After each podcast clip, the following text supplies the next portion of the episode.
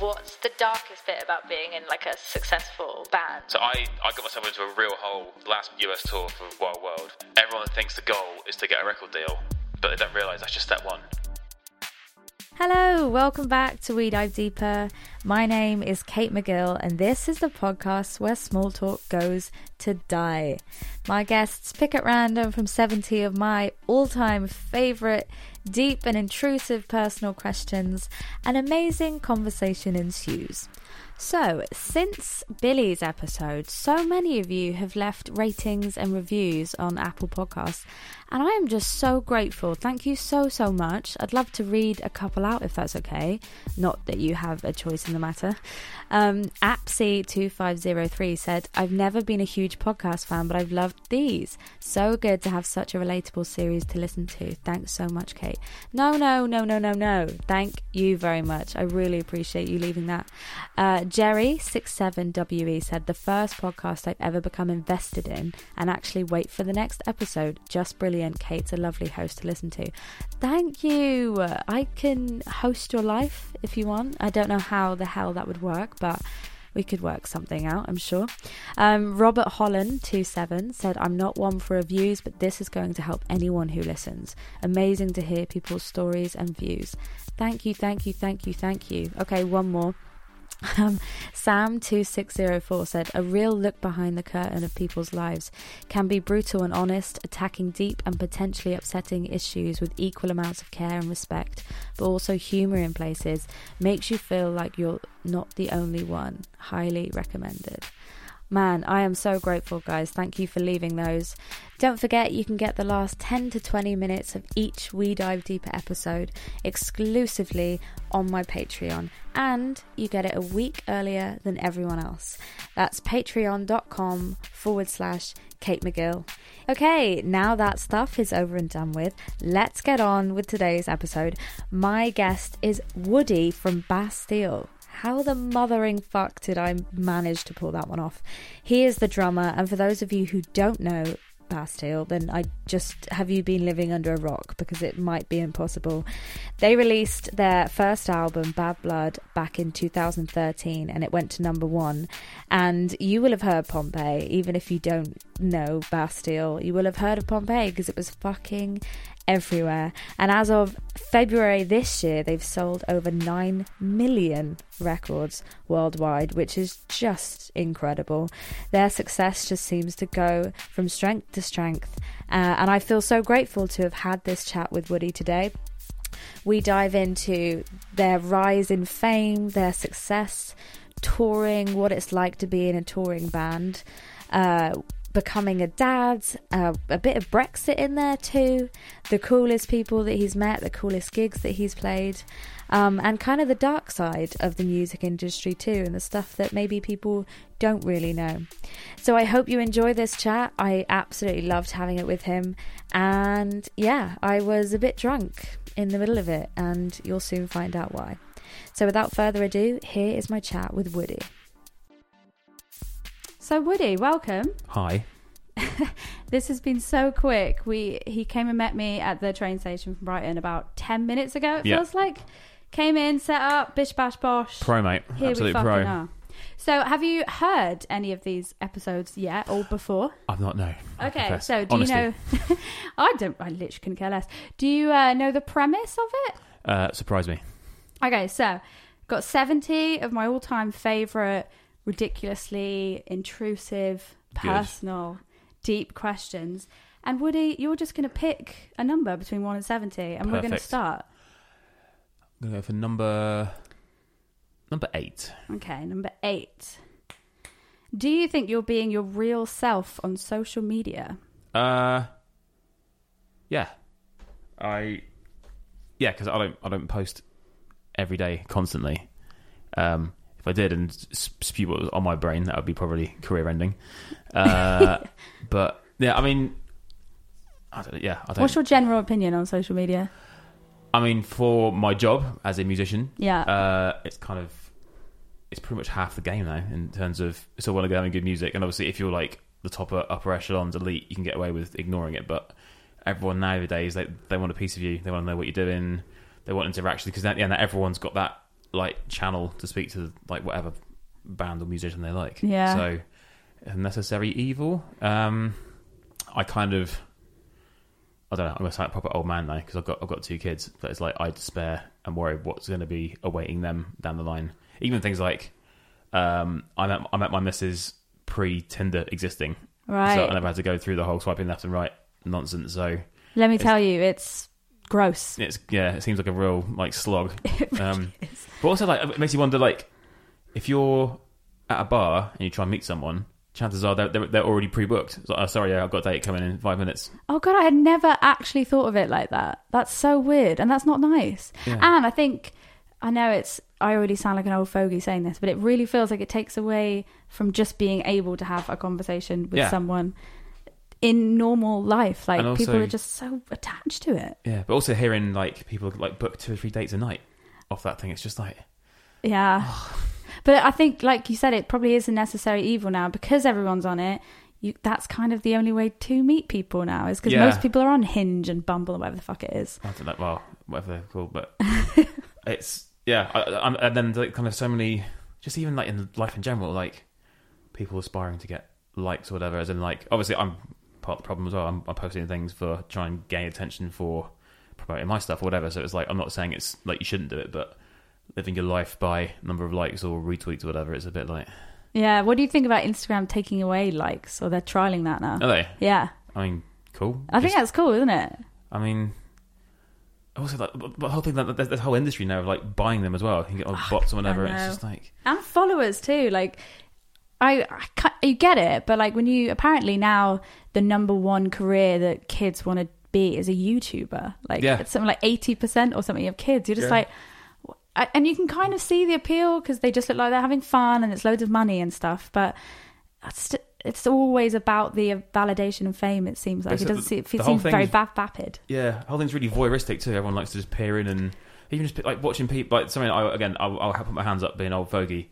People with these like Twitch accounts where they're just filming themselves playing FIFA in their pants, talking about their day, and you get like hundred thousand people watching it. It's like, I know. like, have you ever seen that film Idiocracy? No. It's basically where it's kind of like tongue in cheek comedy thing, but um, basically everyone who's really intelligent ends up prioritizing their careers and not breeding.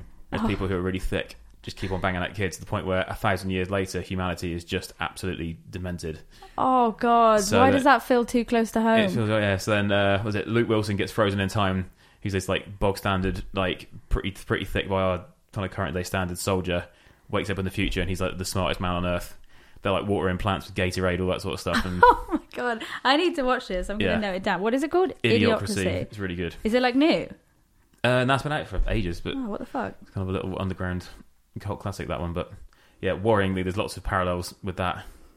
There's there's a, a film in it where they're at the cinema watching a film called called Ass, and it's just an ass farting for like an hour. What? And it's like we're kind of pretty close to that. oh no! Especially with like reality TV, Big Brother, The Love Island Love stuff. Island. And I, I've got to fucking admit, I love that shit. I absolutely love it. But It's got its place. Mm. when Like- you can like when you kind of like step back and look at yourself watching it you're just like because i actually know that the only thing i get from it is just knowing that other people may like react a bit differently to things or i'm like oh i i, I think i'd handle that better like i can Yeah. feel my brain doing it and i'm like this is just making me feel better that's the only reason i'm watching it which is really fucked up But also, I don't know, Love Island, it's, a- it's a bit of an odd one because none of it's real. Everyone knows there are cameras everywhere. And it's mm-hmm. like, oh, also the way, like, because I mean, so I have to watch it because my missus watches it and so I want to, want Yes, to see it every Chrissy. I have to, I have to sit through it. But um, when they talk about, oh, yeah, you know, when we're on the outside, it's like, you're literally in prison i know it doesn't it talking sound about like the that outside. Yeah, I never thought of it like that. That's fucked up. Okay, right. Next question. Ooh, Let's get before, before we do this, hang on. Oh, You've got your present. I forgot. you got me a present. really? Taste the. There we go. Oh my god, guys, he's got me Plymouth gin. Um, I bought Navy Strength by accident. But wait, does that mean it's going to absolutely kill me? Apparently, that's uh, according to the bottle, that's strong enough to light gunpowder. Holy shit! So if I did a shot now, I'd die. Be mortal, yeah. I kind of want to do a shot. I'll do it. You want to do it? Oh, you're picking up your kids in I'm like driving, man. a minute. oh You my can. god, Woody, thank you so That's much. all right. That is literally so kind of you. Yeah, we're actually both from Plymouth, That's and it. I feel like that's been the connection throughout. When did we? Well, not like throughout, but like I feel like we- at some point we figured that out and we were like, oh shit. we first crossed paths. Um, not paths, paths. Part. I know. I was talking to my friend about this. Okay, carry on. Um, yeah, just saying how it's spelled. There's no R in path. Exactly. Um, we first crossed paths because you did a cover of Flaws. yeah. I think that's pre us even getting a, a record deal and stuff. So, um, see with your YouTube following and whatnot, that was like, oh, he's just Kate McGill. Gosh, she's just done this, and it's like all of a sudden, like the like the kind of the MySpace plays went up. Really? I didn't know that. Yeah, yeah, yeah. That's fucking cool. Yeah, because I, I remember I remember doing that and being like, man, this band's fucking cool. Like they're gonna go really far. And then fuck me, did Flaws blow up? And then alright, Pompeii yeah. came, and Jesus Christ. Um, but yeah, was, was it some? Was it you telling me there was like you were in a school or doing a talk or something, and like Uh, they they mentioned like how did. oh, Maybe I'm thinking of something else. I can't remember. It's basically all down to you, is what it was. Yeah. fuck off was it all down to me um yeah because at that Leopallooza Mm. um dan was quite drunk at this point and i was too but i was shitting myself because he was like yeah like you should come and sing Flaws with us later and you were headlining at this point and i knew in my heart of hearts i was like i ain't fucking doing that i'd No? be way too nothing in me would have got me on that stage even though i know it would have been the most insane crazy experience i was like i do not have the confidence for that shit I'll tell you who did something similar. This is an absolute blatant name drop, but sod it. Uh, Rick Astley came up with us and sang. i saw this photo the Yeah. other day what was that like So, a, I say first of all, he's the nicest man you'll ever meet. Really? absolute, That like doesn't really surprise me. genuine, um, just really down to earth, and um, didn't say no to a single autograph or photo from us. Obviously, the rest everyone else could get lost, but um, yeah, like basically, so he was playing before us, and we watched it and like thought it was, great, and then our tour manager kind of ran into him. Well, yeah, strong. It's like for for listeners at home, Kate Smell just had a that. big big sniff of the old Navy Strength Plymouth gin. Oh, a proper job that is. Oh my god, Go on, get it Woody, down, yeah. thank you so much. Pleasure. Just doing it. Refreshing. I'm gonna go with no. Mm, Oh my god, I can literally feel it burning my throat. that's the feeling of ecstasy right there. Oh wow, where's this gonna take us? Yeah, Carry on. Anyway, Rick so yeah, Rick Astley. So uh, yeah, we basically got chatting to him. and He's like, "Do you want to come and sing Pompeii with us?" And he's like, "Yeah, I sort of know it." So unrehearsed, Isle of Wight, main stage, TV, the lot. The guy, the boy just got up and oh how'd it- how'd my go? god, Who, how the fuck does anyone have gumption like that? I I'd be shitting myself. It's Rick Astley. there is only it? one Rick, one Rick Astley. So Who's the coolest person you've ever met, and who's the fucking worst person you've ever met? uh, worst person I won't say because I'll tell you, I'll tell you off mic. Um, coolest person. I mean, we all we're we're generally pretty well behaved when it comes to meeting like famouses and stuff. But we lost our absolute shit meeting Steve Coogan a couple of years ago. Oh wait, Steve, he's um. Alan Partridge. Yes. So we went we went from yeah, we're just some indie guys in the band to uh giggling schoolgirls. Like, oh my god, Alan Partridge. yeah, just lost all cool. And he's like, yeah, I think my daughter likes you. kind of knows your name, Yeah, maybe yeah, a yeah. little Leave bit. me alone. That's so funny. Right, wait, where did we get to? Oh, you gave me the gym before we got the yeah, yeah, question. yeah. No, Okay, It's all right. downhill from here. Number Number twenty-one. 21. Okay. What's been the highlight and the low light of your year so far? My year so far. Uh, highlight Easy's Glastonbury. Oh my god, I watched I watched it like the whenever it was up on BBC iPlayer and I was Yeah. like, fuck me. You guys are like you're having the time of your Well, life. for us, it's like well, again, being from the West Country, it's like Glasto's like the one anyway. Mm-hmm. But then I think we're very much like a Glasgow band, and that's our fifth time playing it. But it kind of gradually crept up, like the sort of stage rankings, if you will, every time. The first time we played there, uh, we only got given two tickets for a band of four. Dan had bought his ticket anyway. Kyle had to get smuggled in, like on site on the Wednesday, inside a sofa, like in the back of a lorry. oh my like god. World War Two cross the border sort of style. And he spent two days living in a merch tent before playing to. They are stingy as fuck with They tickets, aren't stingy, they? yes. Like so stingy. When me and Dan did the BBC introducing, yeah, it was literally just just you two, and I think Yeah. we had to like get in crew some other way. Yeah, It like was- beg borrow steal. Yeah, someone else. ri- but you're just like, why fucking put on a band if not going to let them have their Well, band members? Gives a hand, yeah. But um, Yeah, so highlight. to, do- to do pyramid was like, abs- and it was like perfect weather. Um, brought my family down and stuff. So like, side of stage watching it, and like, I think we had. There's like ninety thousand people or something at the front. They reckoned. Shit. Do you still get nervous before shows? Not well for that one. I was excited rather than nervous. But it's like if I can't play Pompeii right by now, I did not deserve to be in the job. It's been around long enough. But but but playing the, the new album stuff is quite nervy because like after a while, like I think when you see any band or artist when they're playing after a while, uh, it looks quite natural and they can whatever pull stupid poses, but it's just because they play that song a thousand times. Yeah. So muscle memory is like a big thing. When it's a new song that isn't there yet, so I'm having to concentrate. Like, don't forget this bit in verse two. I've got to do this thing and change there, and yeah, got this list of things in your head. Like, Yeah. don't fuck up, don't fuck up, don't fuck up. But now it's kind of they they're getting more more sort of bedded in there, so I can, I can relax again. yeah. Are you good under pressure? I think so. Yeah, like we've done like the most high pressure one was definitely we did SNL, and so that was in 2014, 15, 14, 20, 2014. So that was like that's proper live to air, um, like prime time US TV. Shit. Like if you fuck up, everyone's gonna know. and did you? No. Thank God for that. I, I, I feel like I physically couldn't do it. I feel like I've gone the opposite way. I swear you're meant to get more confident with age, and I'm like Yeah. retreating. Like, no, can't do any of this. Too scary. But weirdly, like when when the song I think is like so ingrained, like I I- I've done it before where if we say like into week five of like a big long US tour or something, it's like you kind of like, you count the show off whatever I start playing, then you just kind of zone out a little bit, start thinking about daft crap like I've got to fix this thing when I get home. All of a sudden you you come to and you're like five songs further in, and you're like, shit. Yeah, I it's such up. muscle Yeah. memory by that point. I've I've had a few of those times where I'm like, I got into the stupid mindset of I am gonna forget these lyrics, like I'm going to forget them, and it was so ingrained in my head at that point that I had to have like the lyrics to every song Yeah. on my phone, even though I knew I wasn't going to because it was muscle memory. Your brain can fuck you up if you Oh, let it. Overthinking is the worst. Yeah, right. So I, I got myself into a real hole on last US tour for Wild World, which was like two years ago, and song on there called "Send Them Off," which it's it's tough to play because it's like a real pro uh, for you for you nerds out there. It's a, a swung C swing programmed on Logic, so like like a certain mechanical hip hop feel that we did on purpose. So um, on the record, like we programmed the beat, and then I'm playing bits on top of it. But then thought, thought I will figure out playing it later. So to actually perform it with this, oh yeah. Also, there's a daft bit where I overdubbed a pint glass.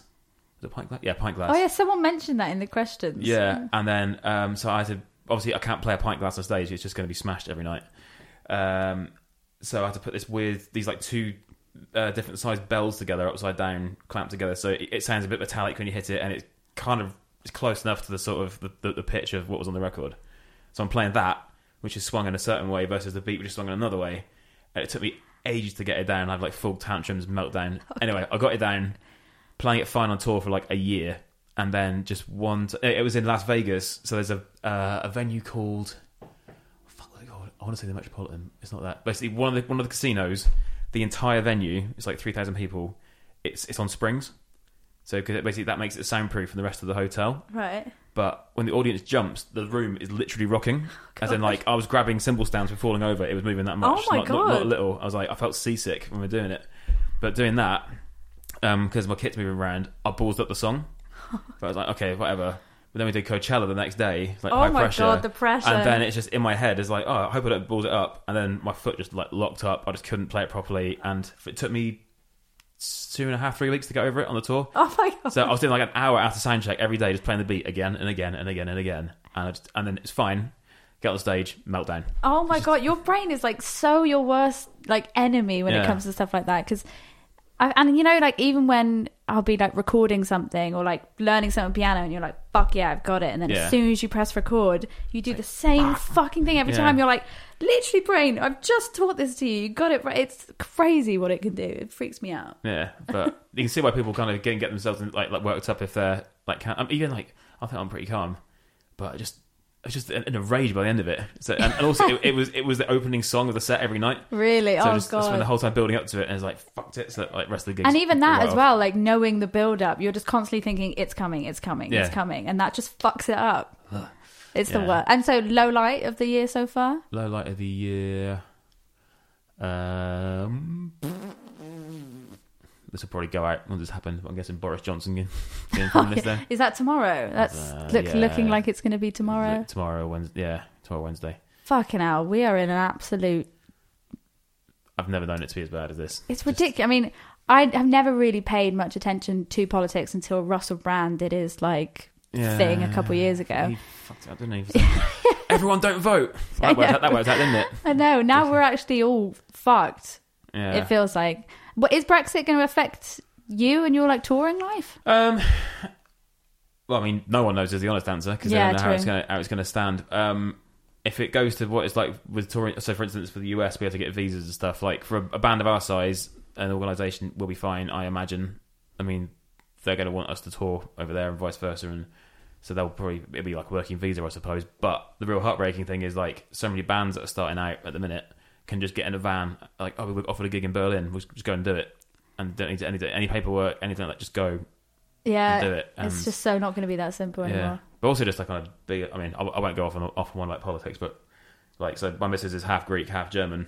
So like, um, like if it wasn't for open borders, then her family probably wouldn't have moved here. And it's like you, you think about all the kind of relationships, friendships, whatever people wouldn't wouldn't meet without this sort of. Uh, like I've got I've got friends in Belgium, friends in Germany, like Norway. It's, yeah, and it's just they can just pop over for the weekend or whatever if it's, if they so choose at the minute, or if I go live there for a, a bit, I Yeah. can. But it's just yeah, it's such a colossal backward step.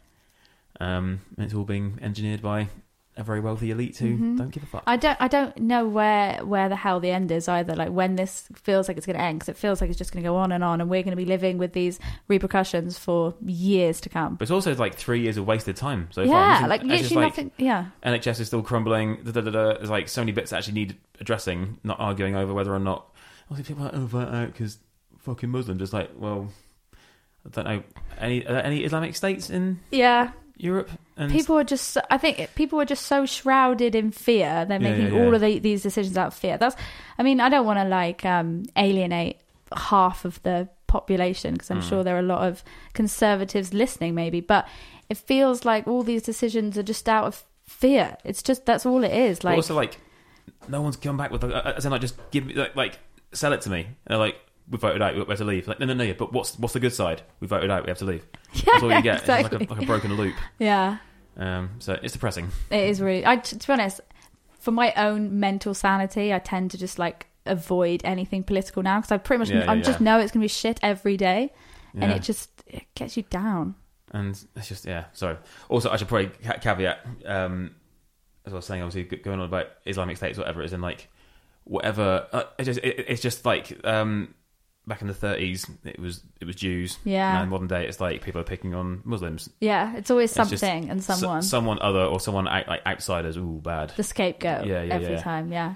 Have you? Is Chrissy? She's got like a c- citizenship. Then that's not like a problem for her. Well, no, well, no, she's she's German national. Awesome. All right. So, oh fuck. So not awesome. Does that Well, mean? I mean, does she have to apply again then for Uh, citizenship or something? I, we'll figure it out, I guess. But it's Right. like until something happens. But um, her mum, she's like, I came here legally. Fuck you, I'm not for. Yeah, yeah, good yeah. for her. I am um, my best friend. She is married a Canadian, and just being like close to that and watching them now have to go through. Luckily, he's coming here on a student visa, and that's he is actually going to be a student. But you just know that at some point that's going to have to change, and he's going to have to try citizenship, and Yeah. like it could really fuck up people's lives. Like It does. it, it blows my mind. And I know this is such a hippie way of thinking about it, but you zoom out and you just see this earth and you're like, we're putting in all these imaginary borders and you're just like, literally, why? I Mm. don't understand it. But also, like, everyone bangs on like, immigration is like there, there are already fairly strict immigration rules in place anyway. Yeah, like what? I, Yeah. Anyway, It makes me sad. Let's- Okay. Yeah. Next question. Fuck Brexit. So Fuck quote me on that. Brexit. Fuck Boris. He's a cunt. Yes. Um. Okay, pick another number. uh, number forty-four. Do you know what? That gin is really. Like you feeling buzzed? Yeah, I mean, I might have another little sip. Have a little nip as well. Fuck me, it really burnt though. Um, is there any? Oh, this is funny actually that I said to you earlier about being going on stage with you guys and me being like, Yes. nope, never would have done it. Is there anything you regret not do- doing due to fear? Um, You seem like a pretty fearless individual. I wouldn't say I'm fearless. Um, fucking hate heights. Do you? Um, Would you ever like do any crazy h- height Will and, shit? Will and Dan went skydiving. Um, me and Kyle went to the pub. Me and Kyle had a much nicer time, I reckon. um, not really. Yeah, like, there, was, there, there aren't any things I can look, look back and kick myself like, I really wish I'd done that. yeah. Um, Do you are you like the type of guy to have any regrets anyway, or do you kind of a, like a no regret What? type person? I guess I'm obviously there's things you could have done better or whatever. But ultimately, everything that's happened, good and bad, has led to being here. I'm quite happy where I am. and how Completely it's panned agree. out. So yeah. Um, also, it can't all be sunshine and light the whole time. No, because you physically can't have the uh, the good without the bad. Yeah. What's your like view? uh, Do you have like a kind of world view, like spiritually type anything anything that kind of gets you through? Do you feel like there's something bigger or Uh, like it's not hard to be nice. Don't be a dickhead. right? So basically- super simple rules. Yeah, I've just come across so many people who are just entitled and whatever and up their ass and um or look, looking down upon others or whatever. It's like thinking back to politics again. It's like uh, fucking refugees asylum seekers coming here. It's like, well, if someone's a refugee, they're seeking refuge. Yeah. it's in the name. Yeah. Like they're probably trying to avoid. Well, they're probably fleeing their home city getting blown up, but. And you know that if Yeah. it was them in that position, they'd be like, "Well, why the But fuck are these I people not guarantee helping?" if you sat like a dad of three from Syria down with like a dad from Slough, and like the, I imagine ninety percent of their concerns are pretty much similar. Like kids are fucking expensive. Second one's not doing well at school. This is in my head and da, da, da, da, keep the wife happy. Whatever. It's like I imagine they find a lot of common ground. Yeah, exactly. So yeah, it's that whole uh, looking down on people just because of labels, all Yeah. that sort of thing. That drives me spare. Yeah, I I used to go on a tirade when I was in school. Like st- my thing, what I was really passionate about was stereotyping. Because Right. back back when I was in school, I, I imagine the same, like skaters and emos Oh, and yeah. goths and all that Er, stuff. goth, Yeah, it? Exactly, exactly, literally exactly that. And that used to piss me off so much because I I guess I was probably a bit of an in betweener, kind of just friends with Yeah. everyone. But you'd see like the really popular people completely like bullying emo or whatever it was and i remember just finding that so fucking unfair Maddening. Yeah, yeah. yeah and that's i mean it's basically the same now isn't it But then, yeah, well, I think quite yeah. Thinking about stereotypes, stereotype is often that the kids who kind of excel at school in terms of like like socially, generally end up doing sort of nothing jobs, and it's the ones that are kind of a bit downtrodden and end up being like captains of industry or whatever, or wildly successful Yeah. in, their, in whatever they, they want to do eventually. But obviously, that's a very big generalization. But yeah, I school's a funny thing. But then I, I guess when you're a kid as well, you no one's like anyone that says they're really sure of themselves when they're 16 is talking shit. oh completely So I guess kind of aligning yourself to like a certain tribe yeah can be kind of reassuring, or at least you you know how you're supposed to behave or look in a, in certain situations. Perhaps yeah So- what were what was school like for you I really enjoyed it. So um, I went to all boys school. which one um, did you go to DHS. oh yeah we said spoke about this the yeah, other day Devonport High School for Boys in Plymouth. um, and you went to the same school as my sister. notre dame hmm oh Up yeah the road, mate. Um, were we the same age how old was your sister uh, she is 31. oh so she would have been a couple of years above me Yeah, probably bullied you. wait maybe she was in my sister-in-law's year well de- how funny we probably know quite a lot of the same people It wouldn't surprise me. no Um, sorry, I digress. Um, but yeah, I, I really enjoyed school. Um, kind of had, I, like, I was really fortunate. So it, it's it's a good school. It's quite supportive, and uh, there's lots going on. And if you really want to pursue something, they back you. So like, like they're really strong on music and sports and all sorts of stuff. I mean, I think I'm pretty good at music. I'm fucking shit at sport, but I love it all the same. Um, but yeah, I mean, like some of my, my best mates still I'm, I'm in touch with, like see regularly from there. So um, yeah, it's quite a happy time. where Um, did you fall in the rankings of labels and Um, I wasn't a skater because I couldn't skate. Uh, I wasn't a goth. I don't know. I was kind of. I was probably a bit of an in betweener, but playing music and being in bands kind of helped lend a certain level of. Well, I was. I wasn't cool, but yeah, I guess that was that was my thing. I was always like the guy who plays drums. yeah when did you start playing drums Well, I was eleven. So Oh, wow. last like, last last term of primary school. And did you just like take to it immediately? Did you love it? A little bit. So my my dad um, is still a guitarist and singer, like playing around Plymouth and stuff. So Amazing. I grew up kind of watching him play with bands like since I was like tiny, and then foolishly I thought by playing drums I wouldn't have to learn to read music. Oh Turns out that was bullshit. Um, but yes, I started doing that initially, and because I tried guitar in like primary school, and the teacher was crap, trying to teach you Twinkle Twinkle Little Star. And, Oh, like, I wow, don't, I don't want to play that. Yeah. Uh, but yeah, drums obviously it's kind of everyone wants to play drums in terms of just it's fun, give it a whack. That's the sound. It's kind of instant gratification. Yeah. Um, but yeah, so I did it from then, and then had lessons all through school. And Dad dragged me around Plymouth from age of like kind of 13, 14, like whenever his drummer couldn't make it, and just you know, kind of kind of fill in. Your dad must be so Oh, proud. he, he loves it, yeah, Does he? absolutely loves it. Does he like come to lots of shows and stuff? Yeah. So um, came to he, he was actually a little, um, a little bit teary after Glastonbury as well. Oh, I bet. him, yeah. Fucking hell, you wouldn't you wouldn't be able to not be teary watching your son up there. Yeah. Um, after the Brits as well. Like I rang him. He's literally crying on the phone to me, which is really sweet. Yeah, yeah. Oh, that's so cool. And then, so what age did you meet Dan? Like, when did you start being So like, "This is what I want to fucking do"? Yeah, yeah, yeah, yeah. I so I went to music college in Guildford, um, which Is that a? and that's, that's, that's like that's like giving him a name Okay. It's fine. Yeah, um, yeah. My degree came with a big old Mickey Mouse stamp on it, pretty much. Oh But, right, yeah. okay, good. Um, but uh, I did meet Mark uh, Crew, who's Bastille's producer. So we were mates in uni, and then um, we moved to London at a similar time after that, and just did the usual thing, playing in bands, playing in bars, just anything to avoid a real job sort of thing. Um, so I, I met Dan because I was broke, and uh, I was temping at the time as well, and it was just trying to do temping stuff and bands in the evening was just impossible Yeah, what like- were you temping as? Like Oh, all receptionist sorts and of shit. Like yeah, office jobs, like um, inputting data for British American tobacco. oh god, um, that is bleak. dreary. Yeah, yeah, yeah. Um, on like fuck all money as well. And uh, yeah, so I was like, I I cannot do this and music at the same time. So I, just, I had to find some way of just covering the bills doing music. So Dad was like, well, why don't you teach drums? So uh, he helped me do a flyer drop around like around Wimbledon sort of area, and uh, yeah, did about three thousand odd flyers. Probably got three students and a band because then Dan lived about four rows down from where I was staying at the time, and um, he's phoned me up thinking I was going to be some old boy. He's like, "Can you recommend any students? Like, I need a drummer." I was like, "Dude, I'm 22. I'll be, I'll be, I'll be in your band." So Really? yeah, met him in a pub, and then that was that. So yeah, we played together, like kind of under his name and various other guises for like kind of 18 months, two years. So did like a lot of sort of groundwork around then, met people and played at all the empty bars and like the usual kind of rites of passage. And then uh, we were kind of like Spinal Tap, but with bass players in terms of Spinal Tap keep killing drummers, we kept killing bass players. Will was like the fifth one, but Really? he's still here now, thankfully. what? So- just because they were like shit, or no, just um, like Didn't- like some some could because at, at the time it was like a very sort of a bit left field, off the wall. right? It wasn't quite as as like uh, radio friendly now. Okay, as it is yeah. now.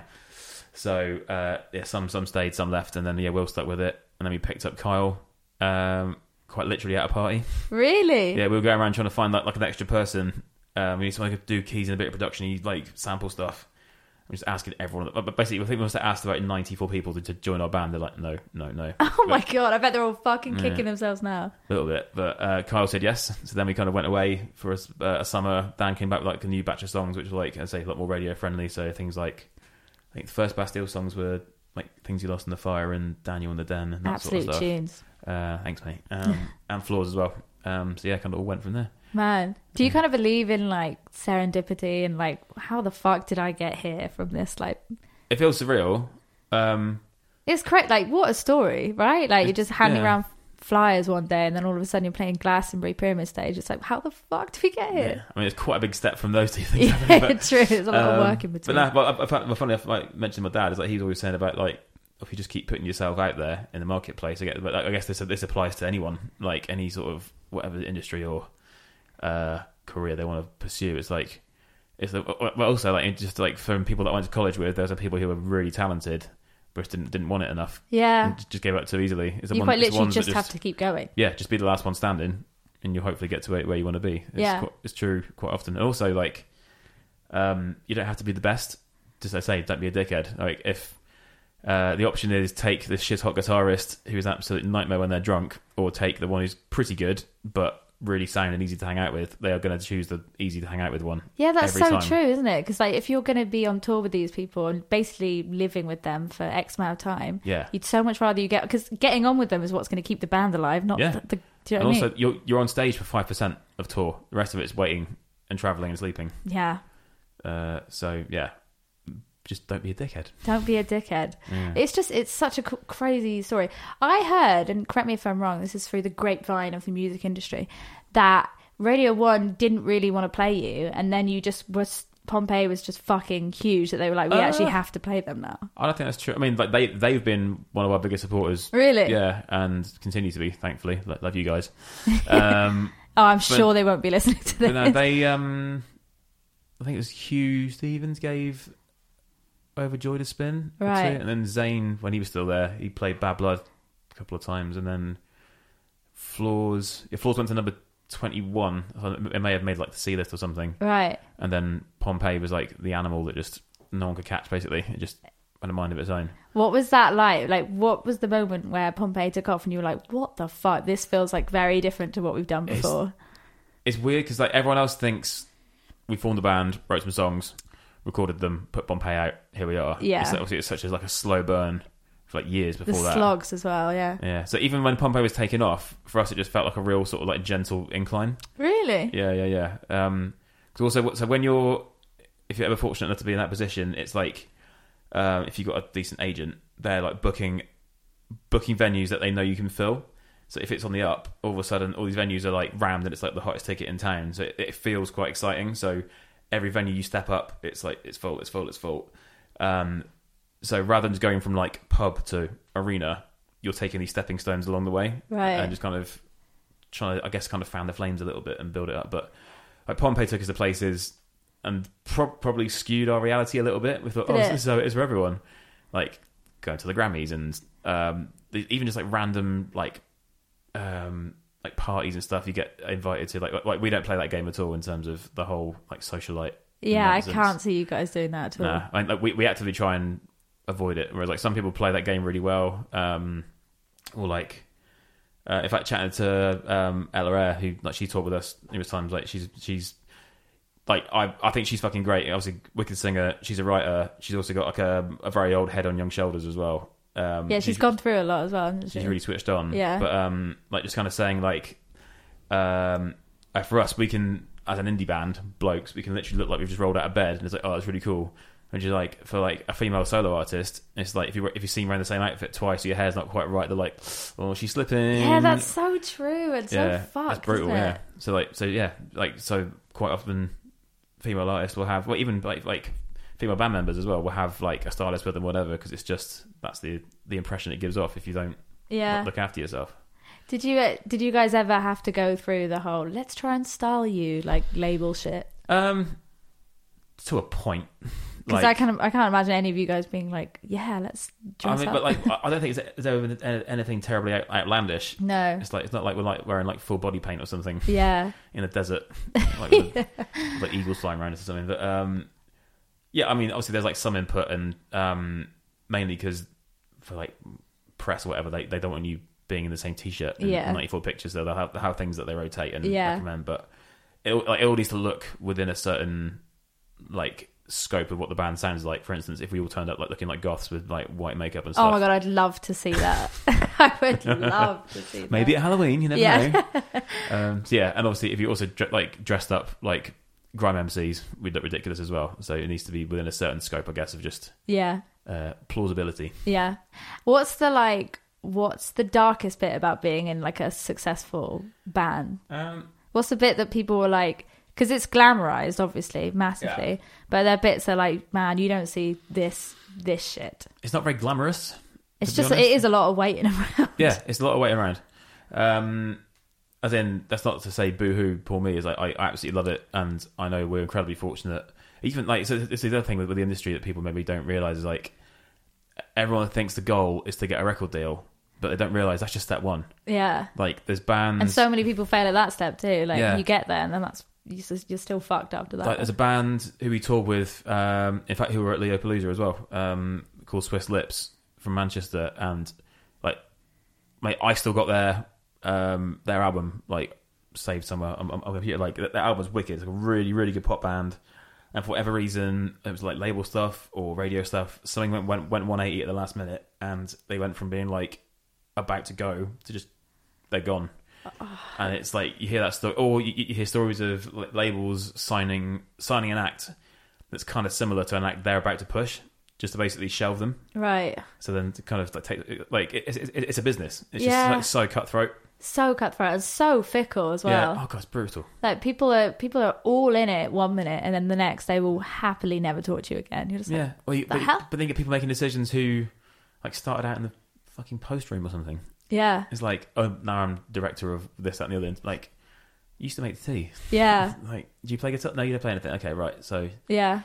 I think um I think we had the kind of like a backwards journey with Meadowlark. Like the first year well, our first gig was with you guys Mm. at Coventry and then. Yeah. And then Gabrielle gave us her tour. And then we had Lewis Watson at the end. Like, it was a really great year for us. And it was our first year. So we were like, again, much like you were saying with Pompeii, kind of gave us a skewed version of reality. We were like, Yeah. oh, this is just going to keep getting That's better how and it is. better, yeah, better. it's, it's easy. But it literally, it's just, and I don't, going downhill from there maybe is a bit too harsh, but it seems to have gone backwards. Like that was Hmm. our peak then, and the past kind of five years or four years, we've been like scratching to stay Yeah. anywhere near where we were then. And I think the music industry has just beaten Dan and I down so much. Like it's just, it's so brutal. And if you don't, if you don't have everything kind of perfect, you're just kind of screwed no matter the music you make, especially with Spotify being an absolute mystery. And yet it's the only thing really that people get music from nowadays. Yeah, well, It's just, it's fucked. But it's constantly morphing. Like people, like labels, even are kind of guessing a little bit as to how it's best to launch an artist. Because it's like, I mean, when we started, um, people were still buying CDs, Yeah, fucking um, which makes us sound like a, quite dinosaurs now. If you think- about it, but um, in fact, yeah, we were the, like. We were the we, we kind of really came up when streaming first became big. So like we were like the most streamed band in the UK one year, which is great. But now um, social media seems to have taken over as well because you see like um, someone like uh, Lewis Capaldi. So tour with us. He's like nicest guy as well you, you ever meet. He's like top top boy. But then um, like his presence now because obviously he's also genuinely hilarious. People like him as much for his Instagram as his, as his tunes. Obviously he's got a great voice and whatever. So that's that whole kind of complete package. It's not just like the one thing. Oh, you you're really funny or you're really you're really good at music. You need to have all these little Yeah. other elements to your bow. So it's kind of all of a sudden it's like right, you got the album good to go. Like right, who can do some funny shit on Twitter or whatever, yeah. or start a Twitter beef or something. It's yeah, people want this. I don't know. It, it, also, it's constant engagement. It's the same about Spotify. Like I can see it well imminently albums being a thing of the past in terms of everyone is geared towards New Music Friday and playlists. So it's kind of you- you're better off doing like say an EP and just drip feeding it once a week just to keep getting on these playlists. And um, I've heard people talk about when they're writing or doing co-writes, um, is it Spotify enough? So like I think if you don't get a, don't get like a key hook or a vocal in the first sort of six seconds, that's the they reckon that's when people start skipping to the next oh song. wow! So that makes how- me so sad. So it's, it's literally affecting how music is now structured. yeah, that's so sad, isn't Yeah, it? yeah. Especially when you think like growing up, like I mean, I didn't have the most eclectic music taste. I did just love pop music from day one, but like I loved like Maroon Five, for example, songs about Jane, still one of my Mm. all-time favorite albums. But I remember going home, putting that in the CD player, and like sitting with the booklet and Mm. the lyrics, and just going through each one and absolutely loving it. But even I, being a music fan like that, I don't digest music like that anymore either. Like No. I'm much more kind of. Oh, I like this song on Spotify. I'll add it to my playlist. Like, it, I just don't digest it the same way. So how can But I? also, expect- why why wouldn't you? Yeah, Because it's like, I mean, I've, I've literally just carry my phone in my pocket I've got the entire world of music pretty much Yeah. there rather than like, lugging around like mini discs or a whole bag full of CDs or whatever. It's yeah, like, like we used to. But also, in a weird way, it's kind of democratizing because if people like it, they'll play it. Like, they aren't being forced to buy a certain CD and like take a punt. yeah. It's kind of, if a song's climbing, it's because people are listening to it. Yeah. Although we found the opposite thing where Fly, for example, has done really well on Spotify, Mm. but it doesn't translate to like people coming to shows almost Right. because it's getting played in like coffee shops and stuff, but no Mm. one's everyone's just having coffee and talking to their friend. No one, do you know what I mean? It's just background music. So it's been racking up the plays and yet But doesn't feel like there's much to show for it. Yeah, but, but, but maybe that also feeds back into the whole kind of social media thing. Maybe people aren't connecting what like what they hear with what you guys look like, for instance, Yeah. or, or, who, or the, pe- the people, or like, um, Which is why MySpace was so good back in the day because Yeah. it was all in one. You had everything. You had the player, you had the band photos.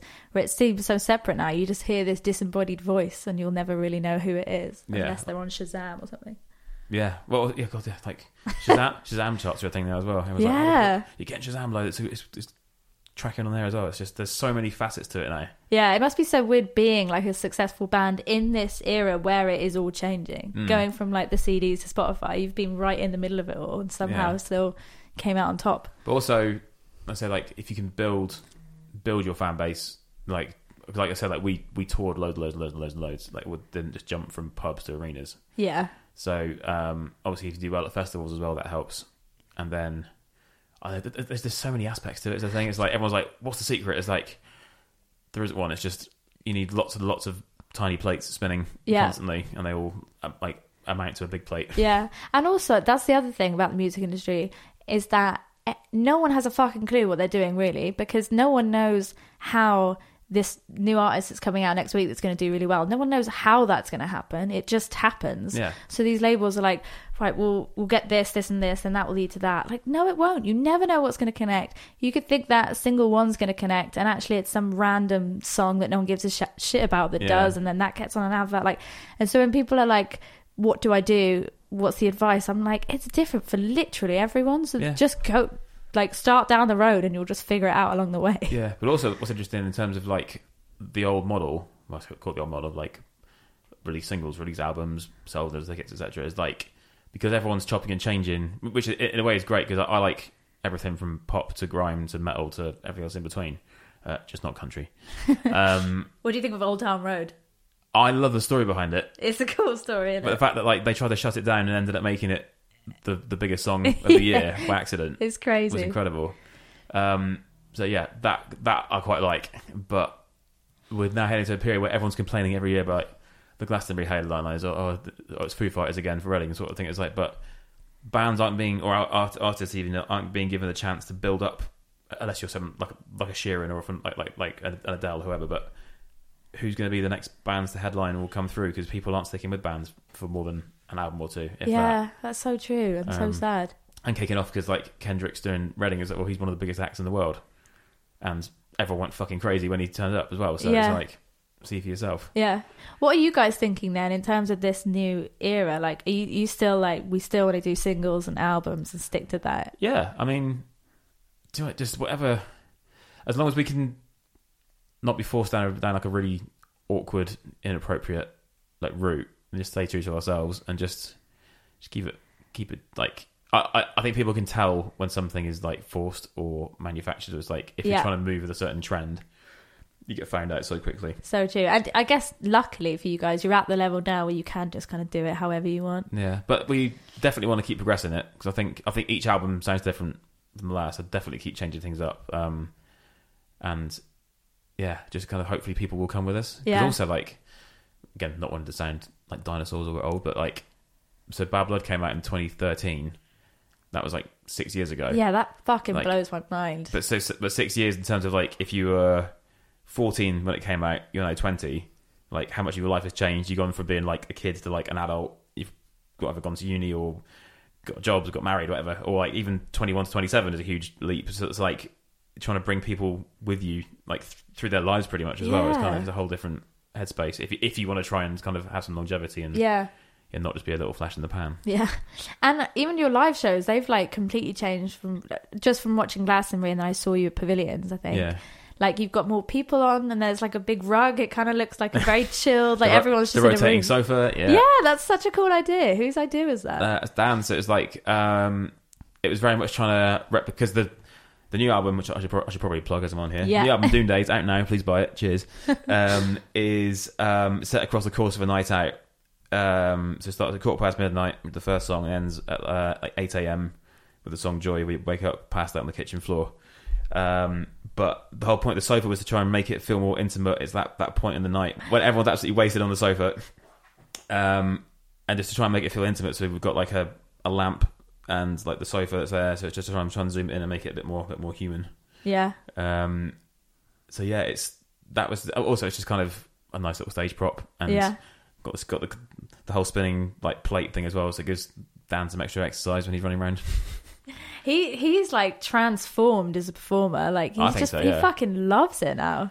It's funny because like he's he's like still um, quite self-deprecating, but I mean, obviously, having watched him from the side of stage for the last like eight nine years, yeah, you, you just see he's like grown and improved and just kind of understands more how to interact. Even like getting people to like sing along now as well. Even say like, "I sing this, you do that." Yeah, Which it's he, so he would, cool. He would never have done that three years ago. yeah, He would, he would have died of embarrassment. Yeah, I can't like I I think maybe it's a personal thing. I love the self-deprecating thing though because everyone you see so many other bands and they're just like, yeah, fucking kill it, just like really confident, like but borderline arrogant. Whereas he's Yeah, like, yeah, yeah. oh, you don't really have to, please do it. Like I love that. That but then makes I find as well if you don't commit to it, if you're like, "Hey guys, clap along, please," no one does it. Y- Yeah. you need to just kind of like take a chance and really do it. So there's a Yeah. few times where like I've stood up like in the middle of a song, like clapping really over the top. It's like I'm going to look such a prick if people don't do this. yeah, and then people do. Luckily, yeah, but luckily it's a relief. Yeah,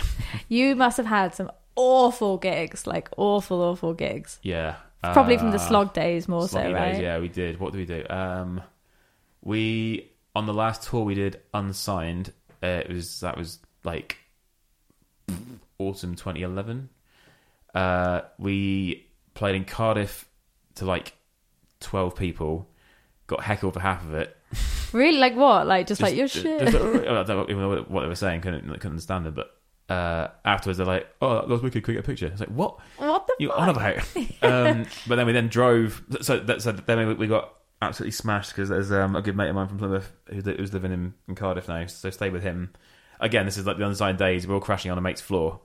So um, we then drove horrifically hungover up to Wrexham through Wales, which took like four hours, and then played to four people and the sound guy Oh, in this in this colossal venue. It was just like it's this, this old, old like, engine shed. right. It's like this is So depressing. just depressing. Do you reckon, like, had you been doing that for m- many more years, would you have thrown the towel in? Um, I don't know. I guess we I guess you you can't know, can you? yeah, but then it's also if you can find a way of still doing it without kind of living in that like abject poverty, I guess you would keep. I mean, like I'll, I will always be a musician, even when Bastille stops eventually. Um, yeah, I'll, I'll, be doing it somehow. It's just Yeah. it's what I do.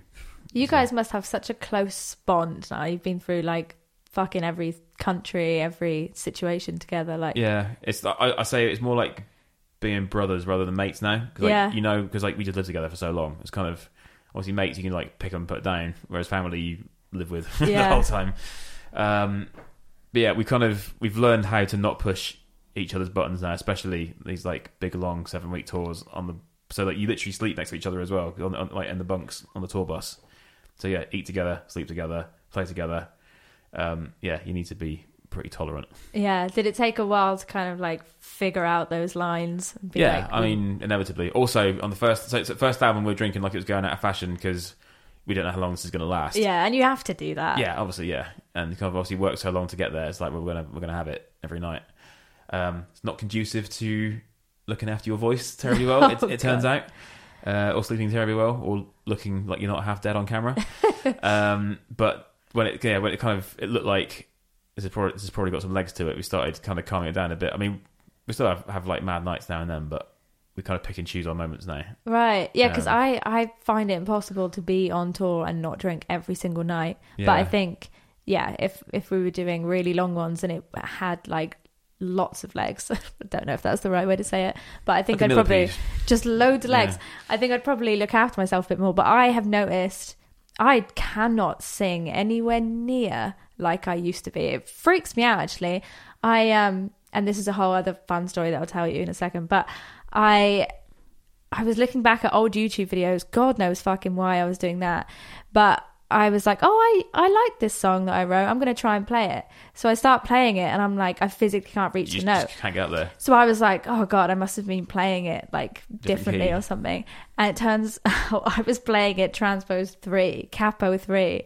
And I couldn't even do it without the fucking capo. Ooh. So I was like, it really freaked me out. So I was like, I kind of want some singing lessons. I need to figure out what I'm doing wrong now. Yeah. So I went there, and this is the funny bit. Turns out he's like a really big Bastille fan. Right. And I saw behind, you know, when you guys played Clifton Suspension Bridge, it was Oh, like Christ, an yeah. outside. Yeah. And we, 2012. yeah, that was a while. And I came to that show, and he had a photo, a signed photo of you guys at that thing. And I was like, I swear I was there. Um, and he was like, Oh, I just, I love Bastille, I love them. And I was, I was like, This is going to be the biggest name drop ever, Kate. Don't do it. But I couldn't help it. I was it like, comes. I was like, oh, I was like, Dan covered one of my songs, and he was like, what the fuck? Are you kidding me? But then it felt really awkward because I was like, I physically can't sing. I sound like an absolute bag of shit in front of you, so it doesn't really matter. But it, my tiny ego became a much bigger ego in that 10 second So gap. it's kind of like singers get get the rough deal because their instrument is part of their body, whereas like I mean, I mean I've done shows before with like full blown food poisoning where I'm like shaking and sweating, um, but the drums still sound the same ish. Yeah, So it's kind of you just get through it. But yeah, if you're if you're feeling un- like, unwell, there's there's no hiding it. Exactly. Yeah. Um, so it's kind of also things like like- well, so sleep is the biggest thing on tour, which is why obviously going out and getting smashed every night. Drinking's one thing; it dries you out, but then also yeah, just the lack of sleep and rest has, Yeah. has an effect. Um, also, aircon is absolute murder really? because it just dries your throat out horribly. Oh, so you, is that like banned on? No, because like because otherwise the the bus reaches like forty degrees and Oh, no, no one can sleep. So it's kind of like tour bus sleep. It's not very restful. I mean, I can sleep alright, um, but yeah, some of the others not so great. It's also also your your your driver is a massive part of that as well. Yeah, I was going to if, say. if, they're, if they're really good, it's quite smooth. They're worth their weight in gold. You get some nutters. Um, we had one who shall remain nameless. Like was going around corners so hard in the U- US, we thought we were going to come flying out of our bunk at one point. Fuck, really? Yeah, How and terrifying. you can, and also like the worst sound is when you're in your bunk and you hear the sound of rumble strips, like duff duff duff duff duff duff duff. It's like, oh god, he's going to veer off the road. We're dead. We're so dead. Ah. Uh, so do yeah. you do you manage to eat well on tour now? Like, do you have like a schedule? Because touring's probably most or the majority of your time. Yeah, Like, because it's so little of my time, I'm like, fuck it, let's go to restaurants, let's get drunk. yeah, yeah. Whereas yeah, yeah. you, I guess, it's the other way. You're like, I actually have. This is my life. I have to eat yeah. well. and well, it's stuff. also like trying to like I I have to work really hard to keep weight off, whereas um, Kyle, the little fucker, has to eat to keep weight on. I hate that. Asshole. I hate Um, that. But um, yeah, because obviously, well, a you want to stay fit for actually doing your job for one, but also like you're in front of cameras and all sorts of stuff. So it's like, yeah, you don't, you don't, don't. I mean, so like, like I can, I can see through old pictures, like my weight's gone up and down over the years. Um, but yeah, we eat relatively sensibly. Like the, the the real killer is when like after show pizzas come out for the crew, and it's like, oh, all I want right now. Oh god. um, but it's it's a weird thing as well because like most people when they go to work, it's from like nine till six or whatever, whereas we don't start work till like nine o'clock, yeah. and then it's like you can't go straight to bed after doing two hours show. Like yeah, wicked, everyone's shouting. It's like so. Yeah. um, exactly. A few drinks then, try and calm down, and so that, that that's the real vicious cycle you can fall into. of, Like, Yeah. and especially if you are on the road a lot and then you come home, you kind of missing that buzz and you get a bit anxious like around nine o'clock. It's like we should be doing something. But Weird. that's that's how people um, I've come across as well who like end up. That's how you get drinking job problems, It's out of boredom. It's like we're off tour. What should we do? Mm, pub? Like, Yeah. let's do it. It's only half eleven. Yeah. I even, I mean, I literally don't tour that often, but if I'm like at home, I've got nothing to do in the Just itch day. I'm like, yeah. this is why this Plymouth gin will not be my friend in the long run because I will just sip it in the day. um, do you get that then when you get home from tour? Do you have that? Do you have like tour blues every time, or do you? Are I don't you have time good to tour with blues. the- I'm literally drop the Oh, bag straight into true. doing washing, dealing with dealing with baby stuff. That's got to be like a blessing. Like Oh, obviously, yeah, it's a it's great. blessing anyway, but like to have that, you can't. You literally can't sit there and be bored. Like, yeah, I mean, there, there's times where it's like I would just love to have a day off, Yeah. just to do, just to sit and just even just for jet lag. Man, it almost feels pretty cruel to leave it there, but I gotta do what I gotta do. And the last 20 minutes of that episode can be found exclusively on my Patreon, patreon.com forward slash Kate McGill. The link will be in the show notes. So I hope you enjoyed my chat with Woody. Isn't he wonderful? Aren't humans wonderful? I love getting into people's brains and figuring out why they are why they are. I just find it so fascinating. So thank you for listening and for allowing me to do this podcast and for commenting and letting me know your feedback. I just feel so grateful to be in this position. Thank you so so much. And as ever, I'm going to leave you on one of my favorite quotes from The Untethered Soul, which is just a book that has changed my life on a dramatic scale. And I feel like it fits pretty perfectly into what I just said. Imagine if you used relationships to get to know other people rather than to satisfy what is blocked inside of you. If you're not trying to make people fit into your preconceived notions of what you like and dislike, you will find that relationships are not really that difficult. If you're not so busy judging and resisting people based upon what is blocked inside of you, you will find that they are much easier to get along with, and so are you. Letting go of yourself is the simplest way to get closer to others.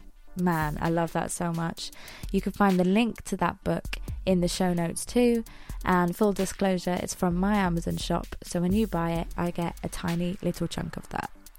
Okay, I'll see you back here in a couple of weeks for episode four. Thank you again for listening and have a lovely, lovely life up until then.